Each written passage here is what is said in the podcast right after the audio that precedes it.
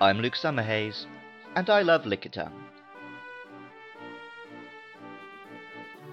Lickitung was never especially powerful or different, and it wasn't common or found early in the game, so not a lot of people used it. Even within the Pokemon world's lore, it isn't powerful or dangerous. The Pokedex entries almost exclusively talk about the length, dexterity, and sensitivity of its tongue. It was just a bizarre, mysterious creature.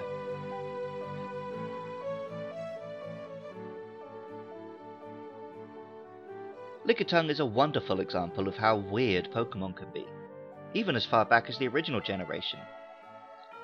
It looks kind of cute, a chubby little pink lizard with a round head and big dopey eyes.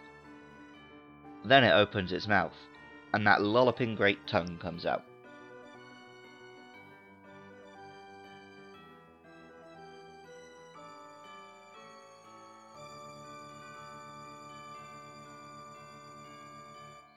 Lickitung is a perfect marriage of cute and gross.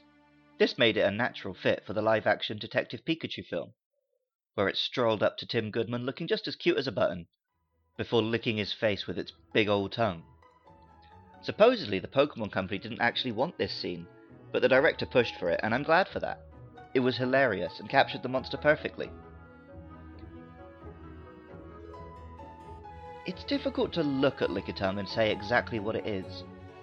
It could be some kind of lizard. They are known for having long tongues, after all, and one of the Pokedex entries actually compares Lickitung to a real-life chameleon. It's certainly nicer to imagine Lickitung as a reptile than as a naked pink mammal. Elsewhere, it has been speculated that Lickitung is inspired by the Akaname, a Japanese yokai. Akaname is said to haunt toilets and bathrooms. It looks like a little gremlin person, with claws on the hands and feet and a big long tongue. The physical resemblance between Lickitung and most depictions of an Akaname stops at long tongue. What makes the connection a little more believable is the Ultramoon Pokedex entry. It licks filth clean with its tongue. Whatever it licks always stinks afterward, so whether it's really clean is questionable. The Akaname is specifically known for licking up filth in the places it haunts, and stories about it seem to mostly exist as a way to teach children to clean up after themselves. In the Pokemon anime, Team Rocket's Jessie had a Lickitung for a while. Alas, it is perhaps most famous for being traded away and being replaced by eternal laughingstock Wobbuffet. In the fourth generation of Pokemon games, we learned that Lickitung can evolve if it levels up knowing the move Rollout. Let's ignore for a moment that it could actually learn Rollout in some of the earlier games, and instead look at Lickilicky. Lickilicky is slightly taller and more humanoid than Lickitung, with a bulbous rounded body and a pattern which makes it look like it wears a bib. If Lickitung was just based on animals with long tongues, Lickilicky is leaning into a big, gross overeater of a person, licking up food left, right, and centre. And while Lickitung's Pokedex entries talked about a tongue of around 6 or 7 feet in length, Ultra Sun says of Lickilicky, a contest is underway to determine which one can stick its tongue out the furthest. The current record is more than 82 feet. We first saw the Pokemon Lickilicky in the movie The Rise of Darkrai.